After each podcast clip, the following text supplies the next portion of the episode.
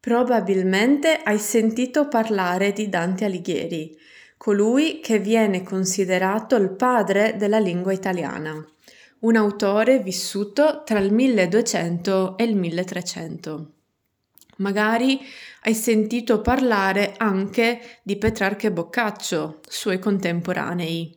Forse, e dico forse, anche di Alessandro Manzoni, autore del 1800. Ma hai mai sentito parlare di Mike Bongiorno? Dante e gli altri hanno posto le basi per la lingua italiana, come lingua diversa dal latino e con la propria dignità. Per secoli però l'italiano è stato quasi solo scritto. Le lingue parlate erano altre, i dialetti, diversi per ogni area. E con area non intendo le regioni attuali.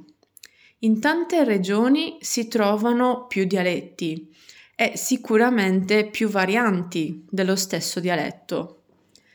Allora, quando abbiamo iniziato a parlare davvero l'italiano?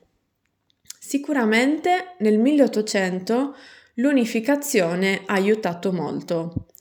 C'era l'interesse e si sono impegnati perché l'italiano venisse usato nella scuola e negli uffici pubblici in tutta l'Italia. Ma la maggior parte delle persone ha continuato a parlare il proprio dialetto. Qualcuno non ha mai imparato veramente l'italiano e anche molti che lo conoscevano lo usavano solo in poche occasioni. Col tempo il limite della scuola dell'obbligo aumentava più persone studiavano per più tempo e hanno imparato l'italiano, ma sono sempre stati pochi. Durante il fascismo, negli anni 20 e 30, hanno fatto di tutto non solo per diffondere l'italiano, ma per cancellare sia l'uso dei dialetti sia le parole straniere dall'italiano. Non ci sono riusciti, chiaramente, anche se i dialetti sono stati indeboliti.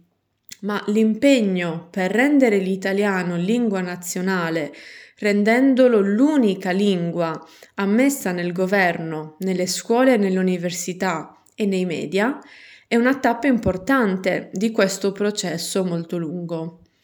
Il fascismo ha creato una prima generazione di italiani che parlavano l'italiano come prima lingua nonostante a casa parlassero probabilmente ancora dialetto.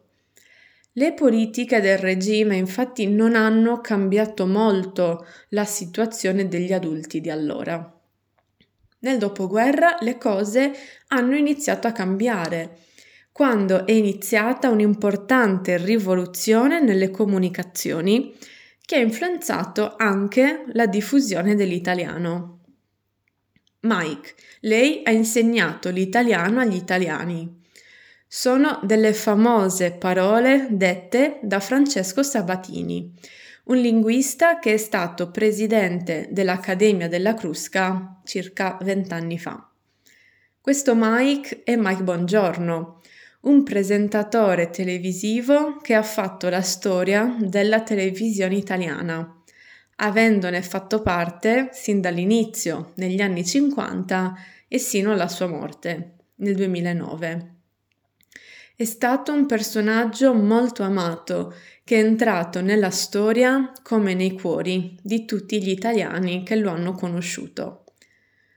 Parlerò ancora di storia della lingua italiana la settimana prossima, ma di un fenomeno più recente, ti ricordo che ogni domenica invio una newsletter dove condivido consigli per imparare, ma più spesso approfondisco gli argomenti di cui parlo nel podcast. Per iscriverti clicca sul link in descrizione. A presto con il prossimo Boccone d'Italia.